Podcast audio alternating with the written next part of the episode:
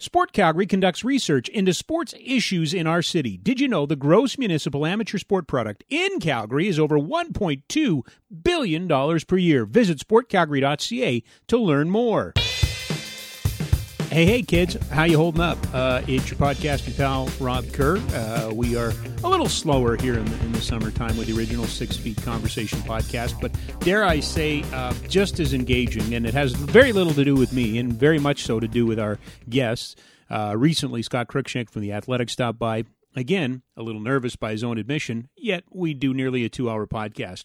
Uh, I would say kind of the same thing today. Now, our guest, full disclosure, friend of mine, uh, is a Calgary born dude, a Calgary born dude. Um, 1,868 games in the National Hockey League. 88 of those came in the playoffs, an All Star game in '98, an Olympics in 02, an outdoor game in, uh, in 2011 in the Heritage Classic. Was in the league from '86 to 2016. But Rob, that's an awful lot of games for a player. Yeah, you're right. It's actually a linesman. My old pal Mike Cvik. You know Mike. He's a giant. Uh, he's a giant in officiating, and he's a giant in life, and he's a giant in the community. And we're going to get into that with him today. Um, he a Calgary guy, born, raised here, played hockey, uh, migrated to officiating, and I thought we might do a little bit more of the the history of Mike Cvik. But as it turns out, we got into a fascinating conversation about the game and and his opinions, and now with a little bit of distance between himself and the National Hockey League, and a new role with the uh, HSL here in in Alberta as he works with their officials and, and tries to develop the next round of officials. He's also working on a kind of a cool project that, well, let's be honest, it got us down a rabbit hole. It got us down a deep rabbit hole. And then, so we th- we got it back on track. And then I asked him another question because one of the failings of this podcast, one of the areas that I don't think we have quite talked enough about, Mike could ably talk about that. So we get into that. So it's a it's a great conversation with Mike Cvik, um, especially if you uh, uh, if you're into the kind of the evolution of the the officiating in the game of hockey and where it's coming, where it's going, and kind of the unintended consequences and impacts of things. And Mike's great at this. This is actually a lot of fun. By the way, before we do that, just a reminder. Calgary is home to world class multi sport facilities. Find the facility closest to you at sportcalgary.ca. Let's spend some time with arguably the biggest official in the history of the National Hockey League, Calgary's own Mike Cvik.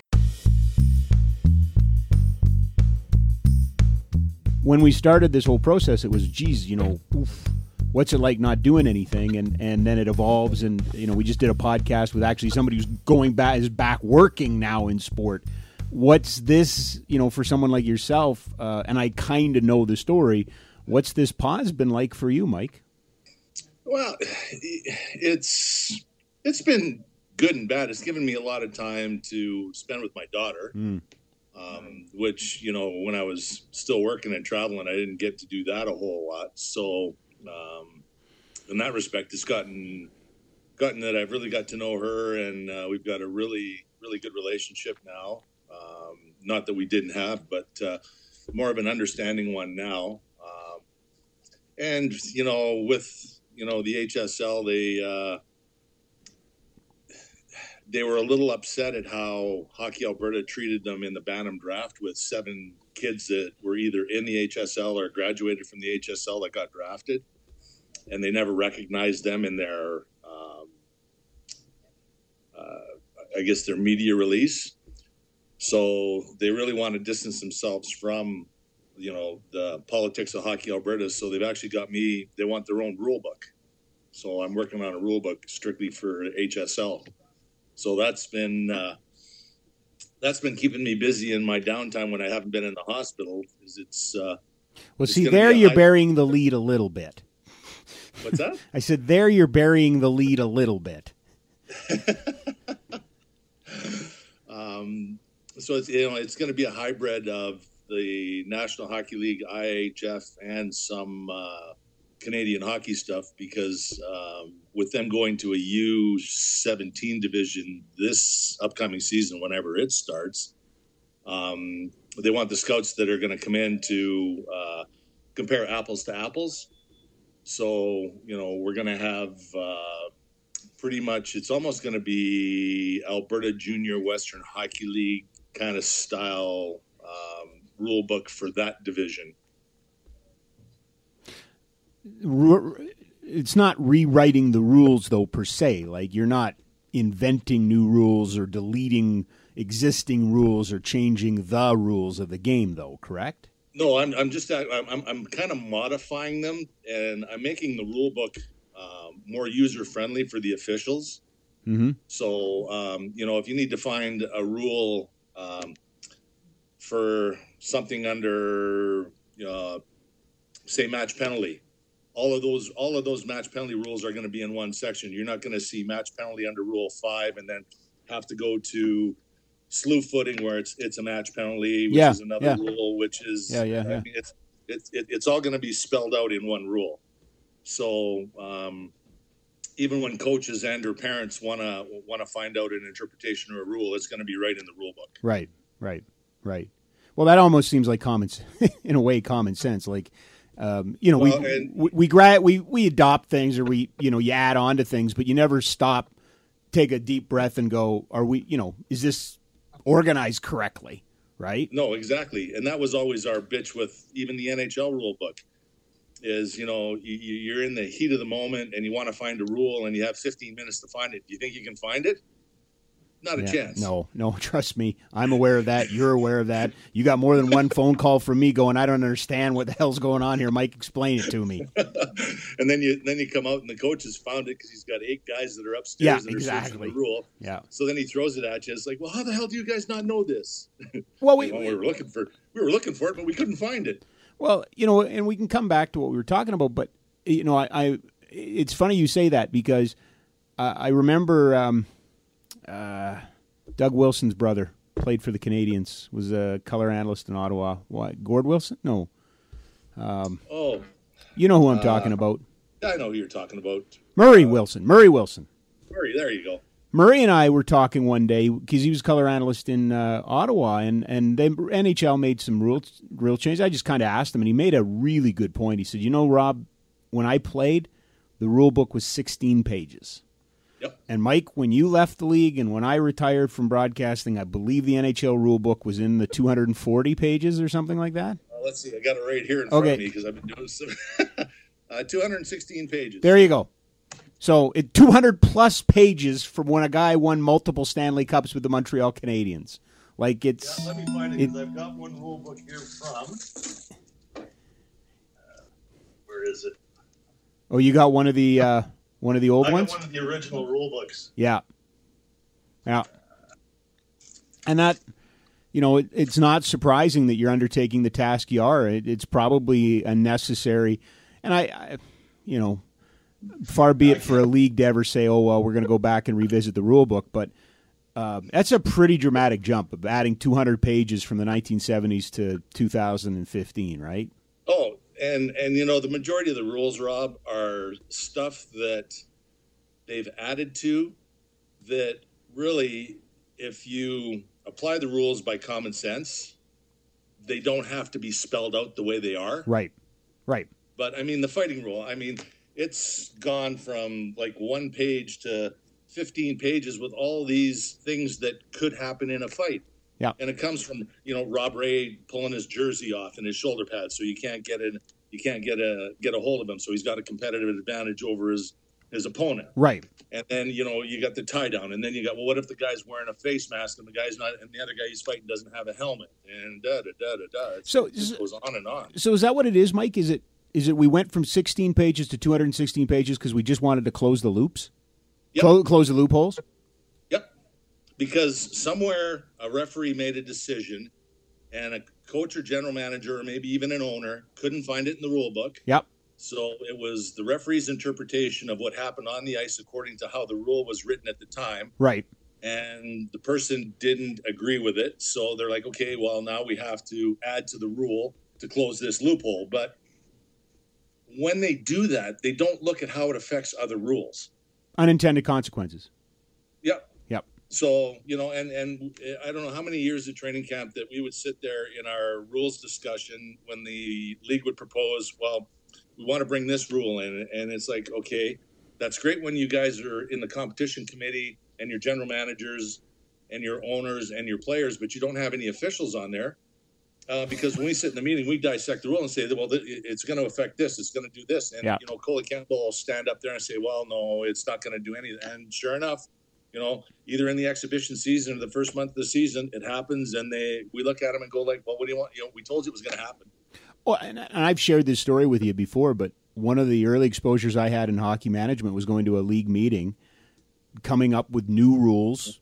League votes on them, board of governors votes on them. We're going to put these new rules in all in favor? It's a unanimous. Congratulations, gentlemen. We've changed those rules. All right, let's adjourn. And they all go up to the bar and they all start figuring out how to bend the rules, right? Like that's that's what happens.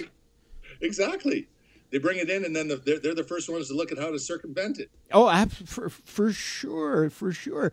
And it, so let me ask you this. And I don't want to get too. Now you've taken me down a rabbit hole, which you've done before, and I've done to you before, so it's not uncommon. but do you believe in the current world we live in that the NHL could ever go back to a 16 page rulebook? Be- no, the lawyers would never allow it. Right, right. Uh, just just the legal stuff that you know the consequences of you know should somebody get hurt or you know get severely crippled or you know God forbid somebody ends up dying on the ice. Yep. And it, and they taking a rule out or taking um, took a an interpretation out of the rule and this is what happened and the consequence of that it would it would never go backwards. No and and the other part that we've lost is kind of that honor among thieves that yep. you know we can all agree that there's a little gray area here and gray area is better for the game.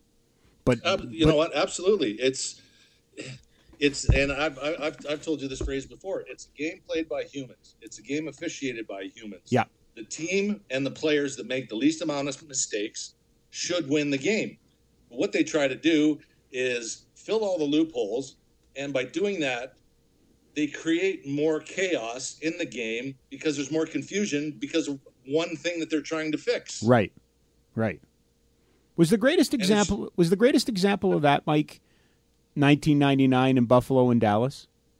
Yep, exactly. The foot in the crease rule. That was the word. Like we tried you know, we, we got into the well, let's do the IIHF interpretation that if a guy touches the line or skates through the line, we blow the whistle and have a face off out in the, in the news. No, we don't want to be like the IIHF.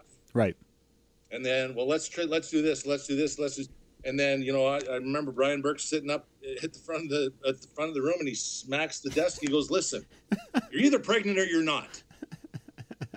and the room just went quiet. It was like, okay, we get what you're trying to say, Berkey, but you have no idea the issues that this is going to cause. Yes, hundred percent. Right, and it's Stanley Cup final. Right, and and you and I have both subsequently been to Buffalo, and that was 1999, and here we are 21 years later, and it's still talked about. It still pisses everybody off. It's still the you know what I mean, like. Oh, it's it, it, it's it's no different than when. Um, you know, the, the, Pat Quinn with the Philadelphia Flyers, he could not let go of the offside that Leon Stickle missed in, in the final that, you know, started the New York Islanders dynasty. Really? Oh yeah, like right right right to the bitter end. Really? That that was his biggest bitch. And his biggest thing with the officials is you guys screwed us in 1970 whatever year that was because of the offside. Yeah. Yeah and that forever shaded in view his view and his conversations, right? Yep. yep. Anytime you had a, an offside or you know referees had to use judgment, he just he, if he didn't agree, he'd lose his mind because in the back of his head, that was always lingering there. Right. And it was like you know here here we go, we're getting screwed again. Right. The, the when you, now you're a couple years removed from the NHL, but still active working with young officials, so you're still within the game the, other thing, and it sounds sounds like two old guys on the front lawn telling the kids to get off, but. Are we the guys in the balcony? Yeah, we're the, the guys that were Statler and Waldorf. That's exactly it. Yeah, and the Muppets. No, exactly it. Um, but the one thing that I don't like about players, coaches nowadays is everything's wrong. Does not matter. Everything is wrong. There's there's yep. very rarely seems to be an admission of oh, that was my fault, right? It's always, yeah. and and you guys in stripes are just easy enough targets that it's always your. that's the part that really bugs me about this game. And I'll give you an yeah. example of that. You and I both mm-hmm. know. I don't know how we ended up down this rabbit hole, but we always do. You and I both know, like the the playoffs drive me nuts because you're at you guys. The the expectation is for you guys to let them play until letting them play impacts the other team, right? And which and, it usually does. Which it usually does. And if I've heard one general manager or one coach say, "Well, you know me, I nobody's a bigger supporter of the officials than me. I, I've, I've got their back. I love the officials." But you have to, you know, it's always that but, right? It's always that but.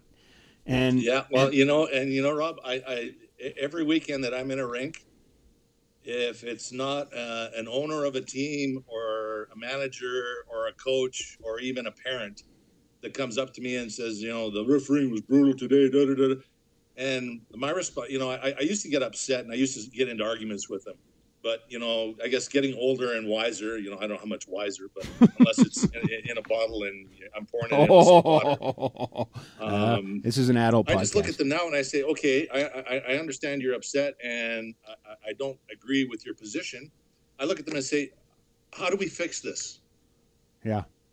I, I'm tired of arguing. You tell me how we fix this. Yeah. Because I'm the guy that's going to fix it. If you give me an idea how to fix it, yeah. I'll, I'll, I'll, I'll I'll take your input and we'll, and we'll go fix it. But that's today's society. Everybody complains, but nobody's got an answer. Right. Or or prepared to help. Or prepared no, to help. Exactly. It's, right. Oh no no I oh I don't have time for that. Sorry. No. No. No, and and you know, it bugged me the most cuz I you could I did freaking so many playoff series in the media. You could see it coming a mile away. The first round was always the greatest round and the officials let them play and Wow, what mm. great officiating. And by the time we got to the conference final, it was usually some columnist in Toronto with the last name Cox or Simmons that, oh, the NHL, that they've lost control of the officials. And it was year after year after year after year after year. And I felt like I was, you know, I was the only one seeing. And then I talked to you. You guys know it. Like it's the same, it was the same rhythm, right? Well, you know, I, and I guess in my little utopia world, I'd like to see the regular season officiated like we officiate the playoffs. Yeah.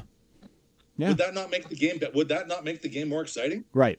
Right. Would that not make would that not make the players get used to how things are going to happen instead of well for 5 months we're going to crack down we're going to call this this this this and this.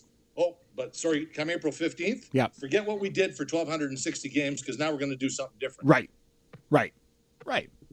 Right.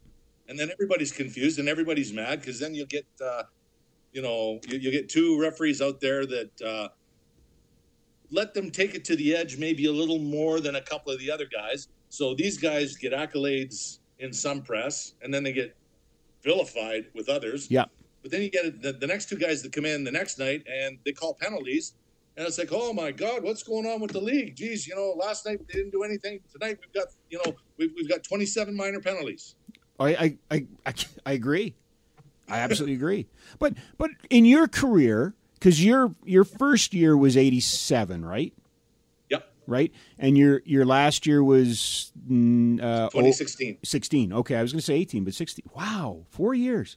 Um, you would have seen, by my count, three crackdowns. Is that right? you know, where we start the season and everybody's on board. We really need to get it in control. We know there's going to be lots of penalties, and we're all on board, and we're you know, we're all going to sing out of the same hymn book. And then we get three weeks in, and the cracks start to show, and we get four weeks in, and the players start to bitch, and we get five weeks in, and the GMs want somebody's head on a stick. Like there's no appetite for that stuff, right? There never has. Yeah, and been. then and and then they go to the first general managers meeting, and then you get all the. Uh, all the proposals of how uh, you know this this isn't working the way we intended it to work. so uh, now we have to tweak it. Yeah, yeah, yeah. Was was the hardest one, Mike, coming out of the kind of the adjustments coming out of the 0405 lockout? That 0506 was that the hardest year? You, you know, at training camp we talked about the potential that it had to be really difficult. Um, and you know, we kept saying it to to, to Coley, and uh, would have been uh, Stephen would have been the first year boss and stuff like this. And it was like, if this if if this is going to work how you want it to intended to work, we need buy-in from the players. Yep.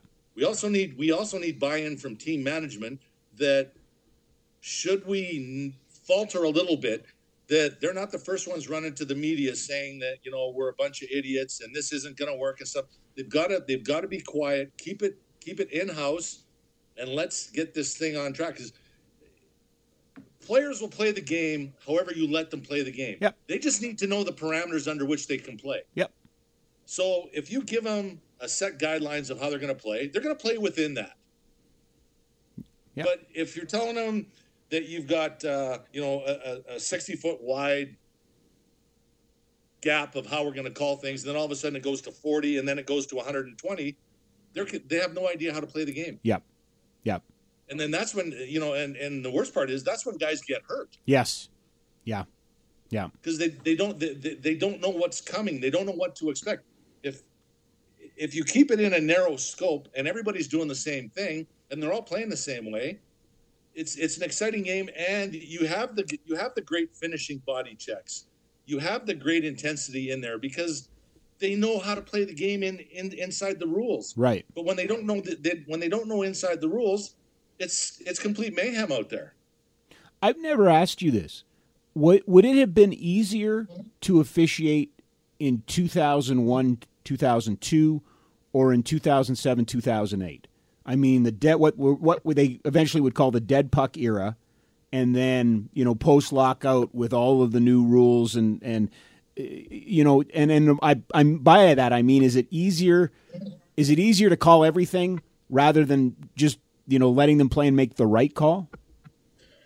See, I, I, I, I don't like like anybody can go out and call penalties. Right. Right. Like you, uh, you know, I, I could go stand on a corner, ask a guy, "Hey, listen, you want to make fifty bucks? Just you know, throw it when you think you have a penalty, call a penalty." Yeah.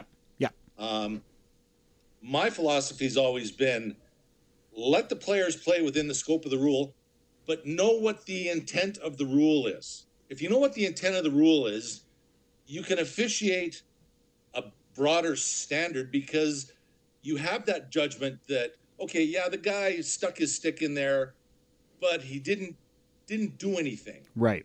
Like you know, the the the team never lost possession of the puck. He didn't slow him down or any of this. Yeah, you know, you heard that. Oh, the stick's parallel to the ice. It's got to be a penalty. Well, not not every time is that the is is, is that truthful. Right. Right. But the media like to dumb everything down. Not not you, of course. But there's media that like I'm to dumb it down retired. I'm retired. The um, you know, well, the stick's parallel. It's got to be a penalty. Well, what has he done with it? Hasn't done anything with it, so it can't be a penalty. Yeah. Yeah. Until he does something. Yeah. Know the intent of what the rule is, and then officiate by what the intent is. Yeah. And I think that actually helps bring the consistency into the game if you have every official officiating with that mentality. Right. Right. Because then the players the, the, the players go out and they just react to what the what what happens on the ice versus thinking about it. Because when you think about it, you're done. Yeah. If if you react to how the play goes on, you make great plays. Yeah. Yeah. But I, I go back and I, you know, because during the pause there was so much, you know, the repeated the old games and stuff like that. And after a while I didn't watch, but you know, I, it's hard not to watch 2004 because I was there on the outside watching it, and God, it was a rodeo. Like back in oh, your yeah. own zone. Oh, God love him, he's a great guy, but you know, Rhett Warrener, my God, they'd execute him nowadays. Well, I- I mean, I, I remember nights where where Mario Lemieux would be carrying the puck, and he'd have three guys draped all over him, and he's still carrying the puck. And I'm Yeah. like, I'm like, man, there's got to be a penalty there somewhere. Nope, no penalty. Jeez. He goes off the ice and he shakes his head, and he's he's like, you know, Yeah. what do I do? Like, Yeah. I, I- you know, I can complain, but what's that going to get me? Yeah. No, I just it, it, it's to me it's fascinating, and this all starts because of you know this project you're working on, which is kind of rewriting a rule book, and you know I can only you know imagine the the challenges that you had in your career of all right, guys, this year we're doing that. I mean, you know something as crazy as okay, now if the puck goes over the glass, that's a penalty. Like how Yeah. big because that's an 0405 rule adjustment. How big a change was that?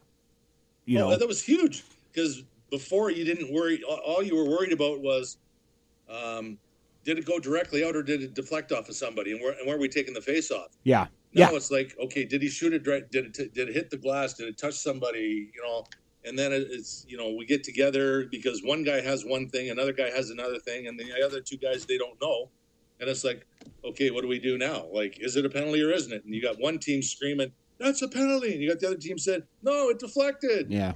Yeah. And, and you know you got one and one, and you got two that don't know, and it's like, okay, what do we do now? Well, and and I don't know this. Was was there a mechanism prior, Mike? If there was there if there was an egregious, you know, the year before, whatever, 0304, if there was an egregious, like I just literally get the puck in my end, I turn to the sideboards and I flip it into the crowd. Was there a, a mechanism in the rule book for delay of game, or you know, was there a rule that could have been enforced? there was and here we go you know they just added to the rule because of, of, a situation that happened in columbus. Yep um, there was a delay of game penalty for deliberately shooting or batting the puck out of the playing surface okay. whether you were a goaltender or a forward. Okay. We had we had that we had that in the rule book. We, right. We had that tool in our toolbox. But then they were like okay we have too many guys that are perceived and again wasn't over the course of the regular season, but you got to the playoffs, and yeah. you know so, some some teams get pressured and they didn't like it, so they're firing the puck up in the air. Yeah. Oh, gee, it went out. You know, oh, it went out, out of the playing surface. Ooh, sorry, didn't mean to do that. Well, yeah, you did. Right. And it was like some referees would call it, the majority wouldn't call it. The majority that wouldn't call it, they got screamed at until the puck dropped, and then play went on. Yeah. The guys that called it, it, it, it stuck with them because how can you make that lousy call in a in a playoff game. Da, da, da, da. How do you know that he did it on purpose? Are you a mind reader? And all that kind of stuff came into it. So yeah. then it was like, okay, you know what? We'll just make a blanket. You shoot it out of uh, out of the playing surface inside your attacking zone. Well, and, and, that's I go back to my point about ten minutes ago. Like you know that you do it to yourselves. You complain about everything. Everything's wrong all the time, rather than taking some responsibility and accepting it. And here we are. And yeah, now, well, right? You know, one of my you know one of my biggest things is now is you want to make the game better. There's so much speed in the game, yeah. and the defensemen have a heck of a time yeah. turning to go play pucks in the corner. Get rid of the lines behind the net. Let the goalies go behind the net and play the puck. Yep. Yep. If they have the opportunity to do it, let them go do it. But you know what? We had to have a rule because of Marty Turco. Martin Brodeur. They were such good puck handlers, and they could turn around and fire the puck up to the far blue line to yeah. a guy on a breakaway. Yep. You know, you give it to Mike Modano, and the next closest guy's in uh, Fort Worth trying to catch him. Yep. Um, oh, we got to stop that because uh, 28 other teams don't have a good goalie that can handle the puck. So we got to stop yeah, these two guys. It, it's really it was really a rule to to to kind of deaden the blow of skill, right? Right? Because I mean, we can't, we, we, can't we can't allow the good goaltenders that can handle the puck the ability to go do it anymore behind the net because they're going to make nine times out of ten they're going to make really good plays. Yeah, you know that's a great one, Mike. You know, it's funny I hadn't thought about it that way, but yeah, that can go now. We're good. I think we're all well, good, right? It's why not? Yeah, yeah, yeah. It's true. It's true, and I, you know, which brings again. There's so many branches of this, but how incredible when you look back. We mentioned eighty-seven to, to sixteen. Did any position evolve more than the goaltending position in your time in the NHL? None. None. It used to be okay. We've got our uh, we got our centerman. You know, we got our forwards. We got our D man. Uh, stick the chubby guy in, uh, yeah. in, into net. Yeah, and just let him uh, because you know he's, he's he's bigger with the equipment on. He should be able to stop pucks. Now you've got like you know, you got the Ben Bishops and, uh, you know, you got David Rittich and you got, uh, you know, uh, the, the majority of the goaltenders here are pure athletes. Yeah. Yeah. They are athletic, man. They can do a lot of things. Yeah. Why don't we let, why don't we showcase that? Let them go do it. I, I, to me, well, it's always been about offense, right? Like all the rules have always been about creating more offense. Yep. Right. That's the premium. And in fairness, in fairness, I mean, you worked that era. But when Minnesota went to the Western Conference Final in year number three of their existence, that was not the you know the the greatest era in hockey's history, right? Like it needed No, a you, tweak. You didn't want to get a you didn't want to get a Minnesota playoff game because you knew it was going to be just a just a long night. Yeah, when they started that lock, that left wing lock, man, like it was crazy. Oh, it was painful. it was, wasn't it? It was like we'd, we'd, we'd be on the ice going like, can you imagine people paid 500 bucks to watch this? Yeah. Because on the ice, uh, uh, like just being on the ice, it was painful. I couldn't imagine what it would have been like sitting in the stands watching it. Yeah. Yeah. And yet, when you came into the league, my guess is you probably did a couple of 10 4 games or an 11 7 game or, Oh yeah, right? Some of those Hartford, Quebec games that could get out of hand or New Jersey games that could get out of hand. oh yeah. But you know what? You had fun doing those. Oh, yeah, I bet, right? because e, everybody wanted to see this. You know, everybody wanted to see the goals. They didn't Yeah. care if it was uh, six two or 11-5. It was like just keep scoring goals. Yeah. And then of course you throw in you throw in all the fights that we used to have, and people would go home happy. Yeah. What what what changed, Mike? What changed from the '80s into the '90s? What from ice level, from your perspective? What what happened in in a decade there? You know, from '87 to to 1997. What happened in the game? I think it was the evolution of the younger player coming in and taking more roster spots than uh, than having the veterans. And I, and I don't hang on isn't the proper word, but have the veterans in the room that would teach the one or two, maybe three young guys that uh, teams would bring in, teach them the right way to play the game, teach them the right way to respect your opponent and respect the game. Um, we had a flood of young kids come in and I mean, talented as all heck, yeah, but they didn't learn the respect factor of their opponents or the game or the officials or any of that, and that's uh, I I think that's where things got a little twisted when it came to then all of a sudden you know we had the well we got to bring in the checking from behind rule because you got guys pancaking guys in Yeah. the boards because Yeah. they you know it was like you know the, your your uh, centerman and your your your forward coach is going run them through the end boards. So you get guys that would run them through the end boards. Yeah. Yeah. There's ways to do it legally, but these guys are just you know uh, you know all I see is uh, I'm a bull and I see red. Here I come. Watch out. Yeah. Yeah, there's a lot of fighters that talk about that, right? That that you know the the 80s, the 70s and 80s there was, you know, good tough guys, Dave Brown and, you know, and the, and the likes. But in the 90s, they all got muscular, right? And they all got they, they could punch with power. They didn't know what they were doing necessarily, but they could punch, and they could hurt, right? And it Yeah. kind it kind of got mean in a way that way. Yeah, and, it, and in in the early part of my career, you had your quote the tough guys. Yep. and you knew who they were, and those guys didn't go after after the skilled players. Right. They played amongst themselves. Yep. It's like, okay, you know, Pat Quinn sends me out and Bob Johnson sends me out. I don't know what I got to do when this guy's on the ice.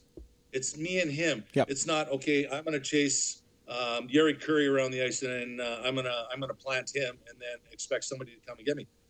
The, that kind of era of those guys getting to the end of their career and the young guys again coming in who were much more fit and and stronger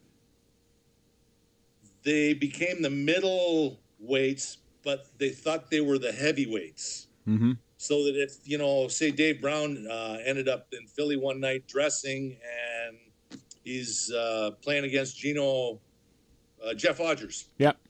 Yep. you know jeff would think he'd have to take on dave brown well dave brown would just ragdoll him and, and, until the end of the night but dave dave wouldn't go looking for that because No. that's not a guy that he would be competing against Right. Right. but this guy would chase him around the rink and, and do everything he could to try to get under him until eventually David go, okay, you know what? Not only have I had enough, my team's had enough. Uh, I'm just I'm just going to pummel you. Yeah, yeah, yeah, yeah, yeah. It it also seems that that was the era where the the hitting the hitting to hurt came in, and I and I don't want to Yep. suggest that there weren't big hits in the seventies, and the eighties, and this. There were there were really big hits, but you know the Scott Stevens type. You know, hit. and I think we became more aware of obviously concussions and those issues and things like that. But it also seems to me that was the time too that you know, it, it reminds me a little bit of um, baseball and, and basketball, and, and they often said that you know some of the skill came out of the game because ESPN came on and they do these highlight reels, and all they show are slam dunks and, and home runs. So that's what the kids did: slam dunks and home runs, right? Just trying to make the highlight reel. And, and I mean, how many times did Scott Stevens bury somebody in the middle of the ice, and everybody was like, "Wow, that's an awesome hit." Yeah. No, that's not an awesome hit. That's illegal. Yeah. Well, that's rock'em sock'em hockey, actually- right? You're actually hurting a guy. Yeah. Yeah. That's not a body check anymore. That's punishment and intimidation. Yeah. Yeah. And that that kind of came in at that era too, correct? Yep. Yeah. And I- and I think the other thing too that and and I don't think it had anything to do with you guys on the ice, but I think off the ice we were beginning to have the fandom, the media were beginning to have an awakening of what's right and what's wrong, and I I often think of um, Marty McSorley and Donald Brashear that that was you know part of that era too that that kind of changed the game that you know this on ice incident all of a sudden became the covers for Maclean's magazine and eh, you know what I mean like it, it, it became a news story more than a hockey story too Oh, it, it, it was it was ridiculous how that just blew. Like I was there, and you, were you did you do that game Mike Mike oh, I was in that game. Oh, I was didn't know I that. was, I was the one that grabbed Marty. Oh wow Got off the okay yeah Um, and and the whole thing started because Donald jumped Marty, and I wouldn't say beat him in the fight, but he got the better of him. Sure. And more of a tussle than Yep. throwing punches. yep And Donald, of course, does what Donald does in Vancouver to fire up the fans. He does, I, you know, I've got the heavyweight belt because I just beat the champ. Da, Yep. da, da. Yep. So, you know, Marty's talking to him the rest of the night. Come on, we got, you know, if, if we're going to fight, you know, take me on head, head to head. You know, don't jump me from behind. Donald's like, no, I'm not going to fight you anymore. I'm not going to fight you anymore. And that thing from the start of the game just escalated right to the end of the game. And I know Marty didn't want to swing his stick and hit him in the head. right I know that for a fact. Yeah. Because I was skating up the ice behind him and I saw what he was trying to do.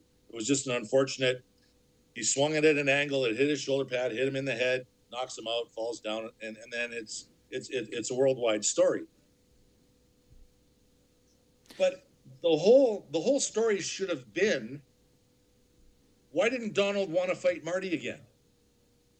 Instead of, well, you know, Marty tried to decapitate the guy. No, that was just something that happened in the course of him trying to get get the respect of this young guy yep and the code.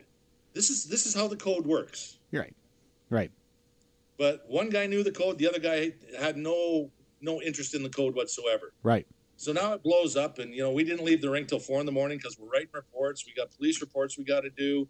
Uh, I mean, it was a nightmare. And then we show up for the trial, and you would have thought we were the Kardashians getting out of the van because there were more media cameras in our face with the four of us getting out of the the truck to walk into the courthouse than I ever saw at a National Hockey League game. jeez Like it was ridiculous. See, I I didn't know any of this, Mike, and and you don't sign up for that, right? Like, that, that's what I mean. It, it kind of ev- not evolved, but that's where we're at. You know, society. That's just where we were at at that time, right? Yep, no, exactly. And you know, after Brad Watson was on the stand, they, he was on the stand for about an hour and a bit. They called me. I was on the stand from 11 till 12:15. We adjourned for lunch. I was back on at 1 till 2:30. Then Lonnie Cameron went on after me. And the whole time I was on the stand, Marty's lawyer was getting me to explain the basic code of how these guys operate. Right, right. And I mean, the, the, the prosecutor didn't have a whole lot to say other than, uh, you know, did, did he swing his stick? Yes, he did. Did he hit him in the head? It ended up hitting him in the head. It went off his shoulder. Okay, thank you very much. And at the end of it, um, when we adjourned for the day and we're walking out of the courtroom, Marty Marty come over to me, grabbed me, and, and, and just said, you know what, Mike, thank you very much for, for explaining how this thing works Right, right. because Brad, Brad, I I know for a fact Brad didn't. They didn't ask Brad how how the code worked, and Lonnie was, you know, second or third year in the league, so Yeah, you know they, they didn't have him on the stand very long. And I think it was, uh, can't remember, was it three? That might have been a three man game. Oh, that I was. Before, I think that was before the four man crews, wasn't it? Yeah, that would have been a three man game. Yeah. So, um, you know, it's again, it's it's it's a byproduct of something that should have been a hockey story, but now it's it, it's exploded into this, like you say, Maclean's magazine. I'm sure it was in the National Enquirer too. It, it, no, it was the first time for me as a hockey fan. It was kind of jarring because you know it it it, it was a news story, and it was it was it was not good. It shouldn't have happened. It was wrong. Marty Marty McSorley is not right. Um, nope. But but I had been so used to on the ice in the in the game, quote unquote, the code, all of those sort of things you can call hockey barbaric, you can call them ruffians, you can say you don't like fighting, but it always seemed to be contained in that. This was the first time that it seemed in my lifetime that it had been, and it had been before. Don't get me wrong. Uh, you know, there were some other courtroom oh, yeah, dramas and things like, like 30 or 40 years, but you know, since the last time that it made, you know, news headlines outside of being a, a sporting right. news. And, and, and that was the thing that bugged me was going into a 7-Eleven and, and they had the magazines and and you're not looking at the sports section and there's Marty McSorley on the cover of you know when there were magazines all of these things and you know the cover of the national newspapers and it was real jarring to me. But it would uh, but but it's interesting. Did I didn't know you I, I really this is fascinating to me Mike because I didn't know you went to court on it. Do, yep. do you feel like that the code was put on trial? Absolutely. Absolutely. And and again, you know, we'll you know, I'll preface back to we have the old guard, the Martys and the Dave Browns and and, and all of those guys, the Stu Grimsons that understood their position on the team and what their job entailed. Mm-hmm. Then you had the young guys coming up that, you know, Don Cherry, I think, said it best. You go from crusher to rusher to usher. Yes, yes. You know, yeah. Uh, they came in, they, they played physical, but they played physical against the players that they should have been playing physical against. Then all of a sudden they think they're hockey players, and now they're running around, racing around like they're Pavel Bure. Yeah. And then they're not successful there. The coach gets on them, the media gets on them. So what do they do? They start to go back, but they're targeting the wrong individuals on the ice. They're going after the skilled players, and it's like, no, no, no, no. That's not. That's not. That's how not how this works. works. No. Yeah. We have we have three guys up front and two guys on the back. Those two guys in the front, that's their job. You're to go in the corner, make that defenseman make a bad play. Yep. Don't go in and chase Pavel in the middle of the ice and, and try to knock him out of the game. Right. Right. Right. Because we got guys that can skate with him that will try and, and, and, take the puck away. And we have two really good defensemen right. that should be able to keep him to the outside. You just worry about that big guy over there. And if you can play or outplay that guy, then you've done your job. So, your recollection is that what you were? Is that what they were asking you to explain on the tri- on the stand? Oh, the, the, the the whole time I was up there is how did you know how did this thing work on the ice? Right, right. With the understanding that this was not the code, right? That, that, that this was a play that came outside of the code. What what was I, the? Know, I, I, I, told Marty's lawyer, you know, I, you know, from my recollection, it, uh, the majority are scrums or when they were talking between the benches, mm. Marty had probably asked him 15 times, "We got to fight again," and and Brashear's laughing at him, going like, "Ha, I beat you once, I don't have to beat you again." Yeah, and that, which is funny because that becomes a common theme as we move into the next decade, and and you know we'll get to eventually where we are now, which is again a fascinating rabbit hole from a conversation about a guy who's rewriting a, a, a rule book. This is fascinating to me. Um, so fast forward to 2004 and Moore and Bertuzzi, because that that in a way was kind of the end of the code, right? The end of the acceptance, and and you had hockey people saying, "Okay, hold on, stop." At least that's my interpretation of it, Mike. Well, I was there too, and that game went sideways as well. So you were that, that was, game too. I was in that game too. Um, I'm beginning to see a pattern here. yeah, yeah. Trust me, trust me. So, so did the guys I worked with. Because every time I got an assignment in Vancouver, I'd get 19 guys texting me like, "No, I, we're we're declining the game in Vancouver." oh, jeez. But um, you know, here again, that was a situation where Tony Granato's got a pretty good Colorado Avalanche team. Yep. Marc Crawford's got a scrappy team. Yes. Um, they're getting embarrassed at home by a pretty skilled hockey team. Yep. So in the third period, Tony starts not playing his first and second line as much. So the third and fourth line are, are, are playing a lot of minutes. Yep. And now we're starting to get the little chirps of, don't forget what happened in Colorado last time we played. So let's point that out. Let's point that out that uh, Moore had hit Naslund in Colorado. That's yeah. that's the original, and that was two or three weeks before. Uh, it, yeah, they, because they played one time previous, right? Nothing happened, right? And I think that game was back in Colorado. Yeah, and then the second game back in Vancouver, that's when we started but, to get. But there, little... there was some space though, Mike. Right? Like there was oh, some yeah. space. Yeah. Yep. Yep. yep. There, there, there, was a good time frame where cooler heads should have prevailed, and right. it's like, okay, you know what? We had our opportunity last game. We didn't. Right. Let's just let, let's just play the game. But you know, um, and not not trying to put myself in Marc Crawford's no. shoes. No, no. But you're, you're, you're getting embarrassed at home, nine to four. They're not playing their top two lines now. Their third and fourth line are playing against your top lines and probably matching them, if if if not outplaying them a little bit, because they've got the opportunity and they're up by five goals. Yeah. You've got a team that's frustrated. Crow's frustrated. Now the drip of hey, we remember what you did to Marcus. Yeah. And as soon as that happened, Vancouver lost all focus. And next thing you know, I've got a face off five feet inside the blue line. I drop the puck. Bert hammers him right in the head. He goes down, and that's a dog pile. Yeah. Yeah. Yeah. But it. But again, back to the the theme we were talking about before with McSorley and Bertu, or uh, uh, with Brashear. The the code is put on trial. And this is another time where now here's the code again. And, you know, you came in, we talked about some of the names when you came in. It, it wasn't that, it was not that anymore, was it? Like, no, I mean, here, who here recognized the code anymore?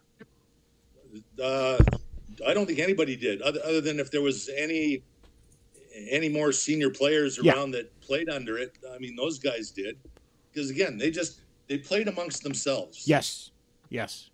Yeah. And, uh, you know, uh, part of it is out of uh, respect for your really good teammates that you're supporting. But the other part is, too, they wanted to show other general managers, you know, should my contract come up, I'm still a valuable asset because I can still play against these guys. Yeah. So if this team doesn't want me, there's going to be another team that might pick me up. Yeah. Yeah. I'm not out trying to chase, you know, again, Pavel Bure. Like, you know, these guys would never catch Pavel in three steps. In a foot race. Yeah. Like Pavel, yeah. Pavel be down at the corner store having a coffee and a donut, waiting for him to catch up. Yeah. yep. Fast forward but, to you know, and, and, you know, off my point there, yep. you've got Bertuzzi, who's a skilled player, especially in, in that time of his yes, career. Yes, yes. Who who comes in as a centerman? He's not a centerman; he's a winger. Yeah. So you know, all of a sudden, my antenna goes up. Like, why is he taking the face off? And I'm looking for every reason to throw him out, but he's not doing anything where I can throw him out. You've got Steve coming in, who's probably 30, 40 pounds lighter than, than yep. Bert was yep. at, at the time. Yep. Scrappy player. Sure. Um, but nothing over the line and, and nothing nothing real dirty. But here we go. We got the skill player knocking out a, a, a, kid that's unsuspecting because that should never happen. Yeah. Because this guy's this guy doesn't play that way. Yep. Yep. Yeah. And then, you know, we talked before about you know things becoming news stories that really went to a a different level right that well, that was a, that was a whole other level especially when you know um, reports came out as to who said what to whom and who did this and who did that yeah. and da da da da da and all of a sudden the blame game comes out and everybody's trying to paint everybody that well the only reason I did this is because he said this and that and that I mean the only one, the only guy that really knows if anything was said is Bert. Right. Right. And I mean, it's it, it's a done deal now, and I, I, don't think it'll ever come out. But it's you know, it, it, it, was another black eye in a short period of time. Where, again, if it was say uh, Rob Ray lining up against Steve Moore, pretty pretty good idea something's going to happen. Okay. Yeah. Yeah. because that's just the way Rob. That's just the way Rob Ray plays. That's the way Steve Moore plays. But you don't expect it from a Todd Bertuzzi, who's a skilled skilled guy. No, no. Like he was supposed to be the ultimate power forward of that era. Yeah. Well, he was he was Eric Lindros, right? He was another version of what Eric Lindros had brought in the '90s. Yep. You know, not not to say he wasn't going to fight, but but that wasn't Not this. that guy though. No, no, not that wasn't this.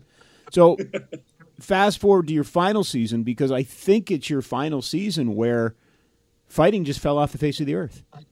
It just Uh, yeah, I think it dropped like forty percent from the year before. it was just insane. Like it it, Yeah. it it kind of came out of nowhere.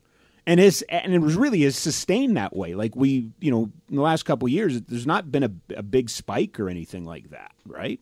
No, and, and I think that's that that's the evolution of you getting some younger general managers coming into the business who see the game as more of a speed skill game than an intimidation game. Mm-hmm. So, you know, when, when they're looking at the rosters and the salary cap's got a lot to do with it too, because, you know, do I want to carry a guy who I'm paying, you know, from reputation, say $2 million, Yep. who plays four or five minutes a game, but doesn't, doesn't dress every game?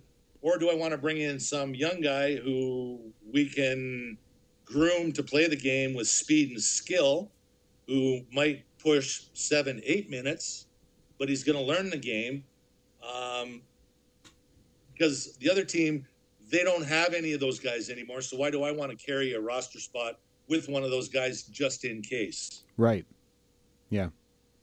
So that you know that era of player kind of is, is going by the way of the dodo bird, and they're just bringing in speed and skill now. And these speed and skill guys, they're not going to fight.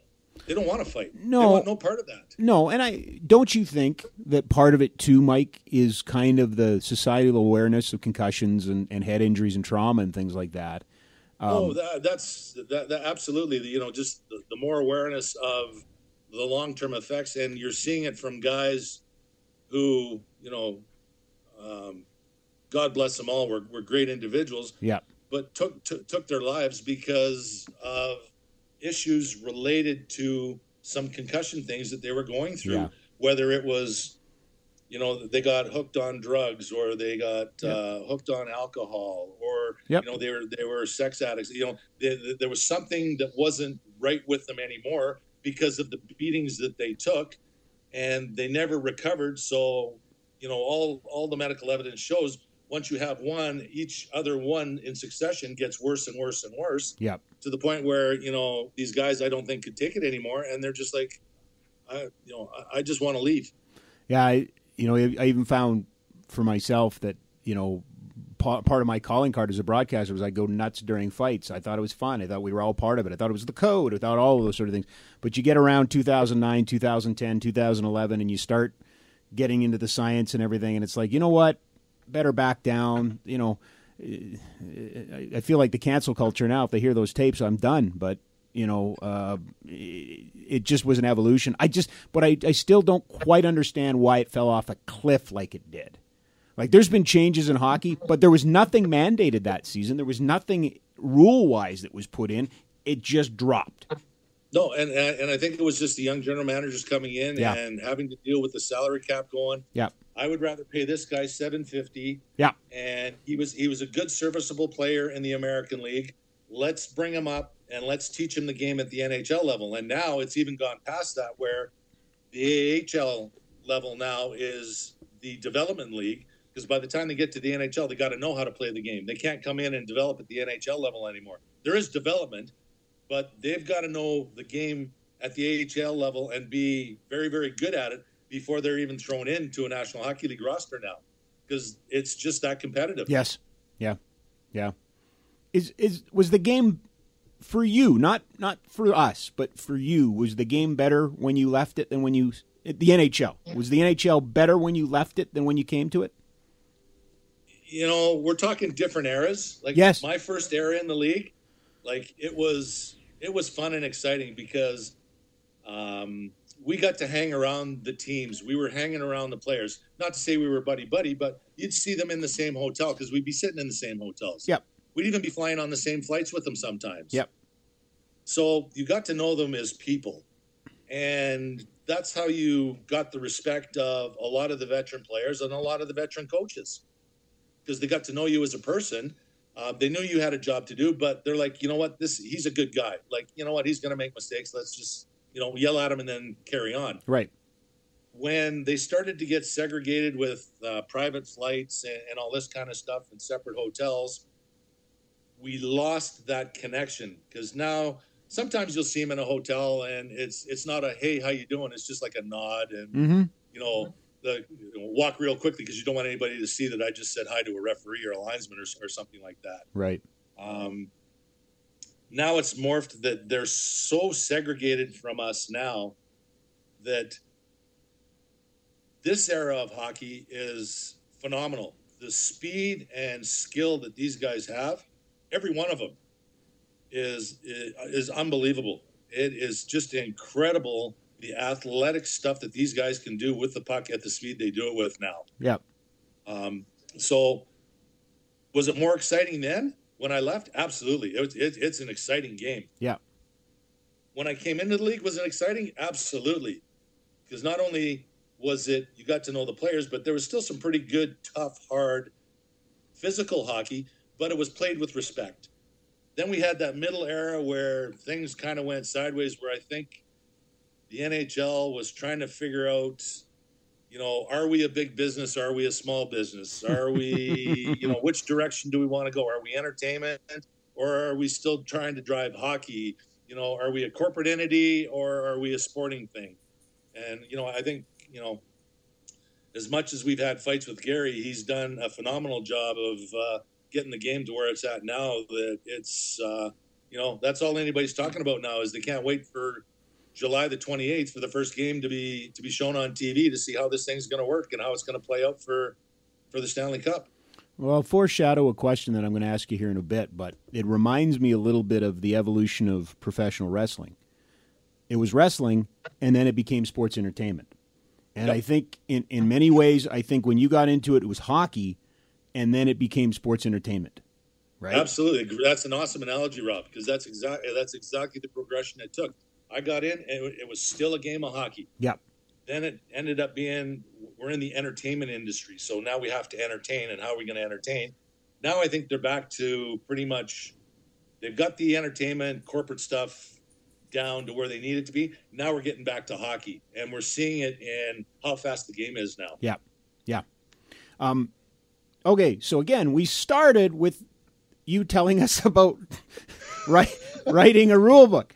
Um, so one last one on this. As you were preparing this HSL rule book, is there a would you slide a Mike Cvik rule? Is there a rule that you would like to put into hockey or a rule that you would like to take out of hockey that we might find in this book? Uh, yeah, there's a couple of changes there that uh, not only myself but the referee in chief, uh, Norm Shaw, you know, him and I discuss a lot of this stuff. We see the game this very similar. I mean, Norm, he got to the Western Hockey League for four years, so he's a he's a pretty accomplished official, and we see the game pretty much the same way. And there's you know some things you know I you know, I'll, I'll, I'll give an example. The body checking rule from Hockey Canada, I, and I just worked on it. It's where is it here? it's three sentences long, Yes. And it's two rules: body checking and kneeing. I, I don't know what the two have to do with each other, but it is what it is. Okay. my whole my whole thing with body checking is I put two and a half pages under just body checking. Right. And my my whole thing, and this is one of the things that I've been trying to, um, when I talk to the coaches of the uh, of the HSL and stuff like this, and when I'm on the teaching side of it, when the when the kids are in the room, that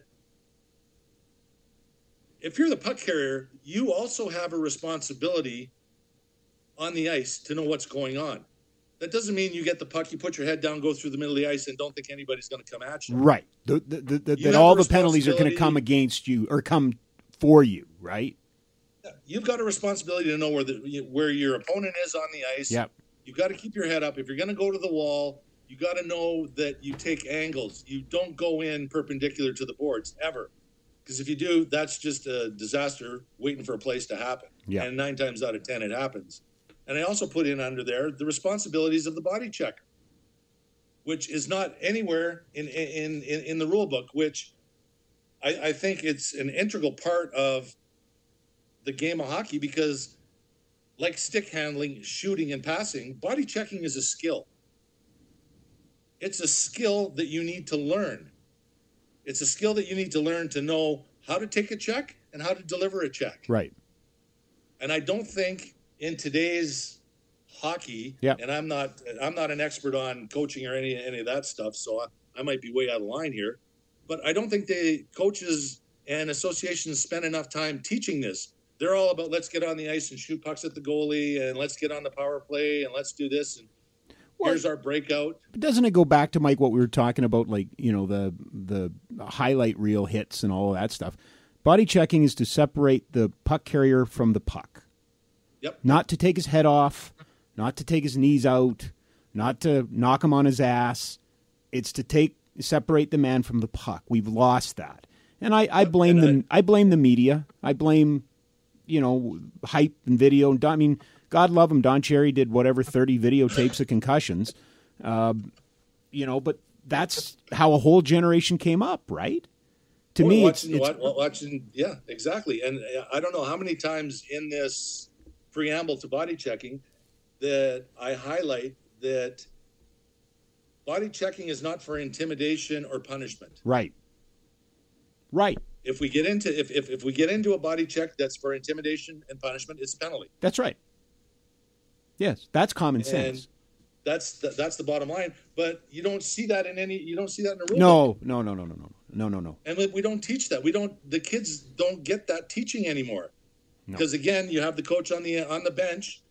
Run them through the end boards, he, or the parent, or or they watch it on TV, or we highlight it, or some goofy oh, yeah. play-by-play guy loses his mind, guilty as charged. Yeah, you know, and we've all got a role to play in this, Mike. So at least you're fixing our mistake well i'm not trying to fix i'm just trying to adjust the the, the thinking so that and you know i i, I don't want to go back to say you know body checking in pee wee they took it out and all this kind of is, is the wrong thing to do.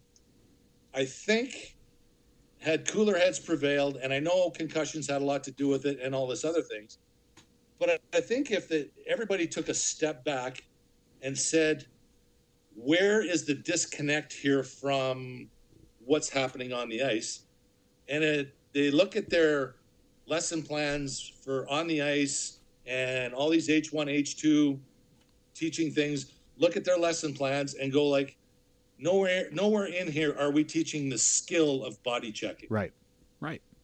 so Right. maybe if we go back and teach that skill, we're not going to have these issues because it doesn't matter whether you're pee wee, bantam, midget, and uh, you know U10, U11, U13, U14, U16. You're always going to have size discrepancies. So throw that throw throw that argument right out the window. You're always going to have that. So why not teach the kids the proper way to do it? Yep, yep, Because if we do, yep. down the road, we may not have these other issues. And you're always going to have some sort of concussion issues with any body contact It's sport. it's a contact sport, right? But if we can minimize how it happens by teaching the right way to do things, Mm-hmm. I think the end result is we have less concussions Oh, because people people understand the puck carrier understands if I got the puck, I expect to be hit. right. but Right. he's he's he's going to have the faith that the guy that's going to hit him is going to hit them properly because they've all been taught the same thing. I, th- I and the one thing I would add to it, my, and I don't think it's an issue for the league that you're working in. I don't think this is a problem, but ho- minor hockey in general is. We did have to have that honest conversation about not all kids should be playing. Uh, Oh, absolutely. Right. That that there should be a stream of hockey for kids who don't want to play contact. I think we lost a lot of kids because it was not for them, and there's nothing wrong with that. No, But- absolutely not. And But and I think you know sometimes that was I think that was kind of the problem with hockey as a general is too much linear thinking. We're all it was a herd, right? All the kids in minor hockey are moving this way. No. Who wants to do this? Who wants to go here? who wants to go here. Now, if you're in this stream and you're and you're trying to play elite and you're taking it more seriously, then the contact's going to be in it. Let's coach it. Let's practice it. Let's incorporate it. Let's do it right. Let's do it safely. That's why you're doing the rule, right? Yep. And, and, and you know what, Rob? Minor hockey is just a template for guys to become great beer league players later on in life. Greatest line ever by Aaron Downey. My job is not to create one NHL player; it's to create 23 beer league players. Exactly. Yep. So, if if if, if somebody wants to play competitive uh, AAA, AA hockey, Yep. good good for them. Let them go that route. Right. If somebody wants to play B side hockey, Yep. great for let them go play B side hockey. If somebody wants to play non contact hockey, awesome. Let them go play non contact. If somebody wants to go play three on three hockey, Yep. let them go play three on three hockey. Yep. Yep. I mean, That's the The- biggest the- adjustment the sports had to make. The the biggest Yeah. the biggest adjustment the sports had to make is it's had to wake up to and again it goes back to the conversation we had about the code. It goes back to the conversation about what the game was like when you got into what you left. We can't ch- Mike, we can pine for the olden days. Like I you know, there was something special about Stu Grimson, Dave Brown, or, or Dave Semenko, Tim Hunter, Yep. and on a level. But th- that's then. Now you have to. You really do have to cater to the need of the player. In the past, Yep. it was the player has to cater to the need of the sport. It's it's Yep. it's changed, right? it's it's it's changed. And you know, one of the things I'm blessed is you know you and Kevin with the Heroes program. Yep. Every time your volunteers that work those programs are phenomenal. One of my best mornings ever is stepping onto the ice with those kids, Yeah. seeing the smiles on their face, and looking up in the stands and seeing the smiles on the parents Right. because their son or daughter, with whatever impediment they have, Yep. are out competing in something that that parent never ever thought that they would be involved in. Yep. And You're you right. come in the dressing room, you come in the dressing room, and it's just like I walk out of there feeling I've just been at a at a revival. It's pure. It's pure. It's- It's, pure. There's, there's there's nothing like it. Like I'll go home and I'll be Yeah. on cloud nine for, for for days. Yep. Just just looking at the little guys going down the middle of the ice, scoring a goal, and Never thought they'd the- a year before. Never thought they'd play hockey, let alone score a goal. Right? Exactly. Exactly. Yeah. And they're racing around all over the ice, high fiving, doing you know, doing some of the things that the they see the NHL players do Yeah. when they score a goal, and it's just, it's just, it's, it's awesome. Yeah. And you know, and this is again, I'm in my own little world here with where you and Kevin are, are, are with the program. I'm thinking, geez, you know what? I hope they can do this in every province across Canada Yeah. and at some point maybe have a get together where BC, Alberta, Saskatchewan they they meet up at River Cree and they and they have a tournament of some sort. Yeah. And they get them all together. So, I mean, it's just That- it- no, it- that- it's so no, awesome. It's it- so awesome what you guys do with those programs. Well, I pre- well, I appreciate it, pal. But you're you've been a huge volunteer for us and everything we've done. So right back at you. But it, but but it it's what grounds me back into the game. Right. We, we for so long we've been so conditioned that elite, elite, elite, elite, elite, elite, elite. Elite's good. There's nothing wrong with elite. We need elite, but we got to take care of the other parts too, and we got to make sure everybody gets a chance to play. We got to. That's how you have fans. That's how you have volunteers. That's how you have the people that fund it. That's you've got to see the you know you got to take care of the customer and and then you grow the game. And I hate to use that word customer, but you know, gone are the days of saying, "Hey, kid, you can't play football, and you know you're going to play nine times a week and practice eight times a week and stuff like that, and you don't have a choice. Give me your give me your wallet." Those days have come and gone, right? Oh, no, absolutely, absolutely, and and that's and, and, and that's and that's the thing is, you know, I, I don't know the funding model again to the CHA and stuff like this, but I can guess just by how tournaments are run and how these guys travel and the stuff they get and stuff, like the ten percent get ninety percent of the money, and the ninety percent get ten percent. For the And most should part, be- it, it, it, it should be. You know what? We'll we'll take care of these guys you but we have this whole other very large group that we need to take care of as well. I, it's it's funny. I didn't. Jeez, we should do our own podcast. We'll call it Rabbit Holes because we just keep going. we just keep going down these rabbit holes. But it is. It's funny you say that because, you know, I, I without.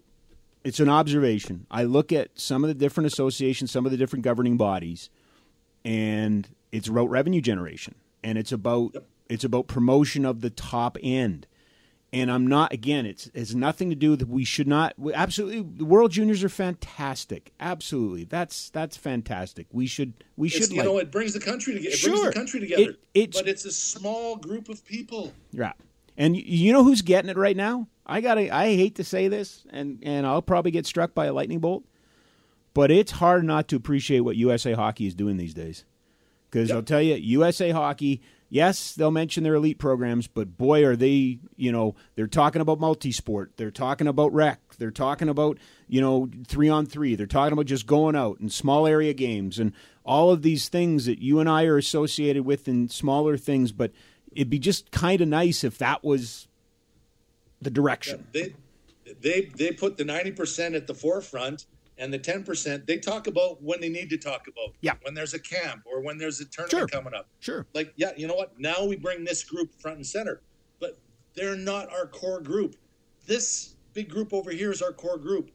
How do we how do we get this core group right. to number one get involved? Number two stay involved. Right but it's but that's you the, that's the other but, thing you know you get the one year wonders that come in they're not happy with how things are done, and they get so disenchanted with the game they leave, and yeah. they're disgruntled when they leave. They they are, and they don't give you good word of mouth and all of those sort of things. And you know, it, it, there's a reality to it, and it's that S with the two lines through it, right? Like, you know, it's it's what dictates, and it's what makes the world go round, and and it's the challenging part. But I do believe there's you know there's a little bit of a revolution going on right now. I do believe that you know the fact that you know a group like Hockey Calgary, for instance, starts a rec program. Guess what? Yep. That's their biggest program. That's that's where their growth is, right? In that exactly. in that house so, league.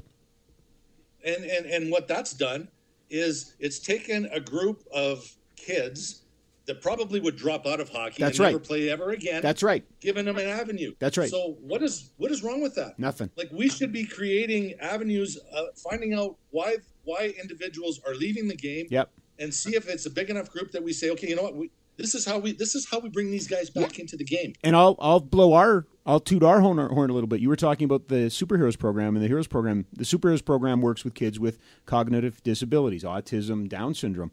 I'll tell you right now, within five years, superheroes is going to graduate some players into house league and put players in the stream. So they yep. will be paying the fees and they will be part of the greater community.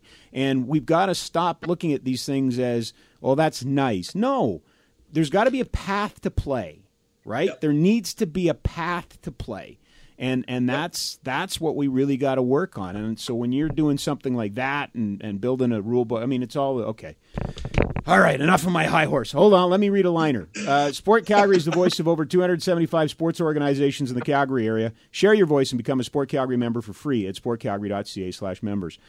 Um, could tell the story about growing up in Calgary, could tell the story about being a player, finding your way to refereeing, and finding your way up real quick. 87, you're in the NHL. It's a great Calgary story. You're a great Calgarian, but you can help me with a little bit of a blind spot that we've had on this podcast.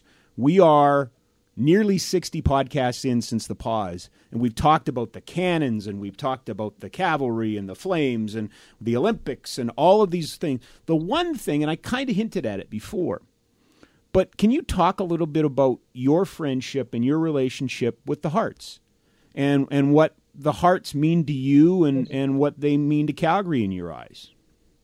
You know, it's the I have a very special spot in my heart, in my heart for the Harts. Um, when I was training, um, I would train out at BJ's gym. So uh, Georgia, of course, was one of the Stu's daughters, married yep. to BJ, who was a fireman. Yep. Uh, and that's where I got to know Owen and Brett, and you know the numerous amount of wrestlers that came through Calgary doing events for Stu that would come out, have a quick workout and stuff like this. And um, Owen, of course, was a little bit younger than I was, so we got you know, one day we were sitting there working out, and we just got talking travel stories, and it just ended up that if I was in Chicago and the WWF at the time, uh, as it was called, was in Chicago, um, I would see Brett Nolan and Jim and, and and everybody. So I just started hanging around with them, and then from BJ's, Georgia offered to uh, have me up for Sunday dinner one time at the house, and uh, it was just you know it boggled my mind how many people were at at, at the dinner table, and they had me sitting right by Stu and. Stu would be, uh, yeah, yeah, big, little big, uh, big guy here. You know, do you ever think about uh, trying some wrestling? Owen would just look at me and shake his head, go, no, no, no, no. uh, and Helen would come by, oh, Stu, leave the nice young man alone. Uh, but, you know, we got talking about, you know, some of Stu's travels and yeah. some of the people that Stu met. And um, after that, I was like one of the family. I would be at the gym and, hey, Mike, you're coming for Sunday dinner? So, yeah, I'd go up for Sunday dinner and stuff like this. And, uh, you know, I got to got to hang around Owen quite a bit. And through Owen, I got to go into the a lot of the uh, events in different cities and uh, go backstage and you know talk to guys like uh, The Rock and talk to Stone Cold Steve Austin and Mark the Undertaker and uh, I've got a picture of me wearing his uh, Black Undertaker uh, cape and hat somewhere. I, I got to find the stupid thing because him and I were the same size, but he just dwarfed me. Just he was so thick. Yeah. Um, you know, so it was. It, it's it's nice, you know, that I you know that I could call Owen a friend and and you know I have great conversations with Brett. Uh, the odd time I still talk to Diana. Um, you know, I see Harry Junior's uh, wrestling over in Japan, and so I kind of follow them a little bit. But it's you know, when, when it comes to Calgary, everybody knows Brett. Um, you know, you, you talk about Stu. Um, he was such a, you know, from my dad being a policeman, hearing some of the stories from the police side versus me being up at dinner and and and actually being with the man. It's you know, he was such a was such a great family and. And Helen was just a sweetheart. You know, when she passed away, it, it, it I sat there and I cried for ten minutes. Yeah. Same, same as Owen. It was just like, um, you know, hard to believe that such a wonderful woman um, would leave the earth at, at such a you know a, a, time way before she should have.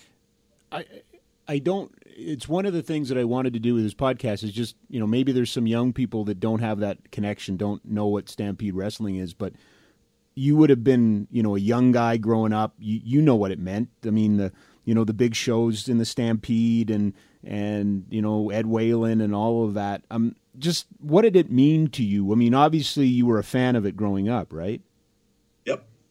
Oh yeah, there was. Uh, I can remember uh, every Sunday we would have dinner at my uh, mom's dad's house, my grandfather. So I would be at my grandfather's at eight o'clock in the morning. We'd go. Um, do some yard work for Mr. McCullough, who owned Maclin Ford. Okay. So we'd go down into uh, Mission, uh, do the flower beds, I'd cut the grass, stuff like this. We'd have to be back at home at 12 o'clock so that we could sit down at 1 o'clock and watch Stampede Wrestling because that's when they played it at 1 o'clock on Sunday. so we had to we had to be home in time, have dinner finished so that we could sit down in front and watch Stampede Wrestling. The the Hart House, uh, you had dinner there. Um, oh yeah. As advertised, as as the reputation preceded it, it was something else. Oh, it was it was something else. You know, like uh, walk in and just some of the, uh, I guess, gifts that uh, Stu and Helen had received over the course of uh, starting Stampede Wrestling through the WWE and the WWF and stuff like this um, some of the rugs and pictures, and it was phenomenal. Just you walk in the house, that huge chandelier right right in the front there, and then you walk in, and it was like this industrial sized kitchen. You're going like, really? But then when you got everybody in there, you're like, okay, I can see why we got this thing here. And then downstairs and upstairs, it was just like, uh, uh, it was, you know, thinking back, you know, and this is before camera phones and stuff like this. I wish I'd taken pictures of it. Yeah. It was just, it was something that, you know, is now gone, but, you know, memories are always great. Well, like I say, I, I think you know you, there's so many wrestlers now with podcasts and books and stuff like that.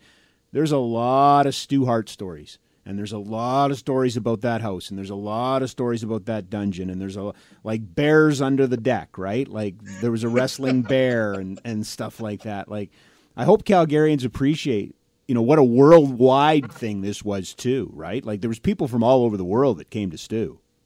Oh, I mean, he was world. I mean, you look at Japan, like Stu's a legend in Japan. Yeah. Yes. I mean, he's he's he's a legend in Europe. He's a legend in the United States. He's a legend in Canada. I mean, anywhere where there's some sort of semi-pro wrestling, you're going to find somebody there that has been influenced by Stu. Yeah. Yeah. T- tell me about Owen. Oh, what a fantastic young man he was. I mean, we had so many um, war stories about travel and getting snowed in, and then uh, I was uh, I wasn't a big prankster, but I started to become a bit of a prankster after hanging around with him because uh, he would start telling me some stories of some stuff that he would do to some guys in their in their hotel rooms and on the way and stuff like this. So he was a he's a pretty uh, a, pretty tricky dude. They loved him too, right? Like his Oh, they- peer, I mean, his peers loved him. you, you know, and I, think when it came to the craft of wrestling, you look at Brett, you look at Owen. I mean, even Jim, as big as Jim was, hmm um, they were very technical guys that very rarely hurt their opponent Yes. in in in, in doing their Yeah. thing inside the ring Yeah. which is why other wrestlers respected them and want to wrestle with them. And you know, again, like any contact sport, you're going to have injuries, like Owen, you know, uh, with with Stone Cold and stuff like this. But even then, Stone Cold still had a lot of respect for Owen because of the person he was, because that wasn't part of their thing. They didn't go in there to hurt anybody to to tell their story. No. They told their story No. in a very believable way, and everybody walked out and and and were happy and, and unhurt. You know, it's funny that in the pause we were talking earlier about the old games and stuff like that. One of the things that I did was, you know, go back, thanks to YouTube and some other things, and and go back and watch the wrestling that I grew up with, and but with a different point of view on it. And the one thing that I came away with was how influential Brett, Jim, Davey, Dynamite, even Owen were mid '80s, you know, through the '90s. There, Yep. there was a lot of Calgary that became part of. You know, it was very much ground and pound and and you know a lot of flopping around. And then all of a sudden, the British Bulldogs and the Hart Foundation showed up, and they're flying around and doing stuff. And you know, it's crazy. The the Hulk matches would go in the middle, and they'd always put a, a Bulldogs Hart Foundation match at the end because they wanted to send everybody home happy. Like it's incredible Yeah. what an impact they had. Yeah, well, you know, you talk about Dynamite Kid. I mean, what about Brian Pillman? What'd they call him? Flying Exactly. Brian. Yeah. Yeah. I mean, those, those those two guys, I think, invented coming off the top rope and spinning in the air and landing on guys. yeah. And when they did it, you, you, you know, looking at it as, as a fan, you're going like, "Wow, you know, he really hurt the guy." But then when you when you take a, take take away the fan and you start looking at it technically, you're going like, "Man, did he ever do a good job of not landing right on that guy's chest?" Yes. Yep. Yep. I mean, there's skill involved in that. Yep. No, it, it's like I say, it's it's the one part, you know, and I, I've got to find a way to do it, but it's the one thing that, you know, as Calgarians, I think we need to be respectful of and proud of is, you know, we we played a large role in that industry. Well, we didn't. Well, the we- Harts did. I mean, let's be honest. Harts the Harts did. I mean, you you go back to the 50s, 60s, 70s, 80s, 90s. Anytime anybody talked about Calgary, it was the Calgary Tower, Yep. Calgary Stampede, Yep. Stampede Wrestling, Yep. Yep. Yep. and then it was the Rocky Mountains and everything else. Yep. Yep. Yep. I don't know if people appreciate like I work for a team that's named after a professional wrestler, which is awesome.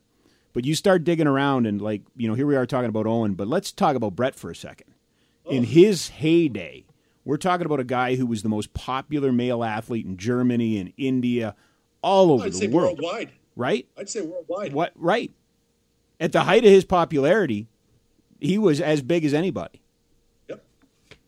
Uh, you know, he uh, he would have surpassed, I think, Andre the Giant, Hulk Hogan, all those guys. Like there's steps way behind where he was. Yeah, yeah, but kept coming home And- to but kept coming home to Calgary. And, and, and you look at him, Brett. Brett's a very great human being. Yes, He always, always was great with his family. He always did the right things. You look at some of the other guys, not so much. yeah, yeah, and not not not to say that they weren't great athletes and great wrestlers and stuff like this. They just chose to live their life a little differently than than how Brett did, and I think that's what separated Brett and Owen and Davey and Jim and all those guys is they all kind of lived their life on a good path. Yeah, Not to say that you know they didn't do some things that you know probably they shouldn't have, but we all do. Sure. but generally they were great people and that's and that's why they were so respected. And that's why they're still respected because they're just great people. Two, two things. One, um, and you may have been there, but I had forgotten about the pay per view in Calgary in 1997, the Canadian Stampede, and I watched that uh, when the WWE made their app for free. I I just didn't remember it. I went back and I watched. There's four matches on that card, and I'm like, that's weird. but that I've never heard a crowd like that. And I've never seen a scene like at the end when they all came into the ring and Hart and Hell. oh when they went in the ring no that was Were you there, Mike? no i unfortunately i i, I didn't get a chance to go there uh, I, bj asked me if i wanted tickets and i had some family Yeah. function i Yeah, was doing and I, I i couldn't get there but i'll tell you what when i got home i watched it And it was something else, wasn't it? Like it was. it was like I, again it, it i got shivers through my body and the hair on the back of my neck stood up when they all got in the ring Oh, and, uh, me! I'm watching it in 2020 during a pandemic, and I'm going, "This is the freaking best!" Like, because you, you look at it, you go, "There's four matches on it. This is this is some sort of throwaway thing," and then the crowd is just insane, like from the drop of the hat, absolutely insane. And then it goes to a level you didn't think it could go to when the Harts came no. through that. And and to think about it, like you had there's Stone Cold, who's kind of south of the border, probably nothing's bigger than him right that and and it was just it was incredible. And the second thing, and it goes to what you were talking about with Brett. You watch that wrestling with shadows, and you watch, and, and, and you know Brett's talked about the Montreal screw job, and, Yep. and everybody asks him about the Montreal screw job. But got, getting to know him last year a little bit, listening to him, I think at the end of the day, that hurt more because of what he thought the business should be. It wasn't. It wasn't so much about he was going to another federation. It wasn't so much about Shawn Michaels. It was, th- this is this is the business I love. Like I love Yeah. this business. Well, I, I'll and- do and, anything. you know, I, I, I think Rob, we, we can take it back to, you know, his idea of wrestling was telling a story inside the ring. yes, he's so proud of that. So it, proud of wasn't the corporate stuff, and it wasn't you No. know the sports entertainment. It was going from wrestling to sports entertainment, which is why I think Brett decided to leave, yeah, and he didn't think that they were going to um, do that to him as he was leaving yes, this, the, the, the, this business because he still saw wrestling as wrestling. yeah, He, he didn't see it as this corporate entity, and we're not, uh, you know. Well, there's an irony, isn't I'm not, I, I, you know, Vince McMahon. I'm not going to even give him the opportunity to take my WWF Championship belt down to uh, down to Florida there with uh, WCW. with, with that wrestling federation, WCW, Yeah. and and paraded around in the ring and and disrespected which is something that Brett would never ever do. no, He would never disrespect any of that stuff. but you, but you know what's priceless? You ab- corporate guy. Yeah. Well, no, I'm sorry to jump on you, Mike, but you know what's priceless is I'm thinking about it right now. That's right around the same time McSorley and Brashear. And here we are talking about the code. And you were literally in a courtroom, you know, not defending, but explaining that the code was on trial. And I think that's the same thing for Brett. The history, the code of wrestling went on trial there and and they lost and it went in a different direction. It's never it's never been the same since. Oh no, it's and, and you know, and, and and I'll finish my thing is, you know, Brett would never disrespect wrestling like how Vince had perceived that he may. Yes, and that's why, and, Yeah. and, that, and that's why he had this. That's why he had the story switch and the change. And you know, I understand. You know where you know you, you have to cut ties and stuff like this, but there's a proper way to do it, and that just wasn't the proper way to do it right. and you know that was and I- and I'm pretty sure right after that is when you saw the new uh, entrance music for WWF and the new the new era of Yeah. WWF and all that Yeah. that, that kind of that's that, that's when that whole era started Right. was right after right right after the Montreal thing Sure. and I mean, I'm I'm sure Vince could have done the same thing by just having a conversation with Brett, saying, "Listen, I'm concerned that you might do this. Yep. Can I have your word that you're not going to?" And I know for a fact that Brett would say, "No, I would never never do that to you." I'll go you one better. I think he gave him his word you wouldn't do that. And it wasn't good Oh. enough. And I think it was the death of the handshake deal. And I I think to your point, you know, it's funny about alliteration and, and themes and stuff like that. I think they made a deal with the devil, and I think financially it paid off, but I think they lost a bit of their soul. I just don't Oh, think they lost a, uh, they, they lost a huge part of their soul because that, right after that happened, you started watching it. It was less about wrestling and more about getting in the ring and talking about how you're going to beat up your opponent. And then uh, the pyroman, the pyrotechnics come and somebody Sure. comes in, jumps you in the ring, drops you, and then there's there's your next uh, SummerSlam. Right. But you know, and The Rock would get big, and, and I nobody would argue the the success that Stone Cold and The Rock had financially and on the sport and the movies and all of that's not what I'm saying. I'm just it's kind of like the code. Like you know, there's a lot of people that go, "Oh, you guys in the hockey code, why are you?" There was it's it's the old 1950s movie. Don't wrong me. If you wrong me, then you got to fight me, and I'm gonna I'm gonna be on the I'm gonna be on the side of righteousness here, right? But if you don't wrong me, I won't wrong you. There was that, and that's how I always felt the code was, right? Yeah, Like- there was always that. Under, it, would- it would be no no no different than the handshake agreement, and Yeah. that's that's what you left because that was your word. That was the that's code. right.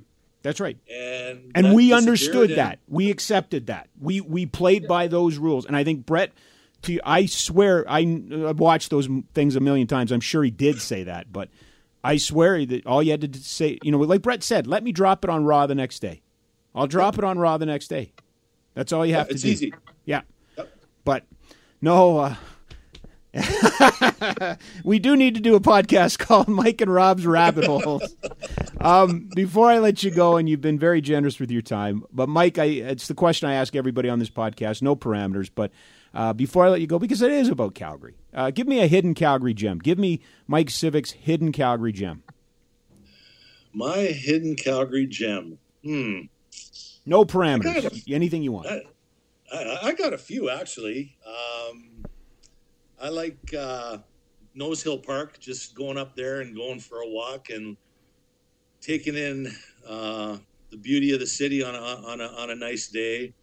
Um, there's the Last Straw. It's a kind of a cute little bar up in uh, northwest Calgary there. Okay. Um, what? Uh, well, hey, what's Calgary without Spolumbos, dude? Oh, okay, fair enough. Yeah. That it, so Nose Hill has come up, I think, three times, and I think this is the second or third time for Spolumbos too. So, but institutions, right? Like that. That's what Yep. Calgary's about, right? Yeah, and you know, again, it goes back to, you know, knowing the guys when they were football players, even before they they they started their company, and uh, going back to their first store down on uh, down on Ninth there. I think it's a I think it's a uh, uh, what do they call it? An appliance store now. Their first one Yeah. um, and then they built the, that nice big spot. But you know, again, quality of the individual plus the quality of the food that you get, you can't go wrong. Yeah. Absolutely can't go wrong there. You, you know, we I accused you 90 minutes ago of bearing the lead. Are you good? Are you healthy? Because you did have a little bit of a uh, a challenge here in this pause.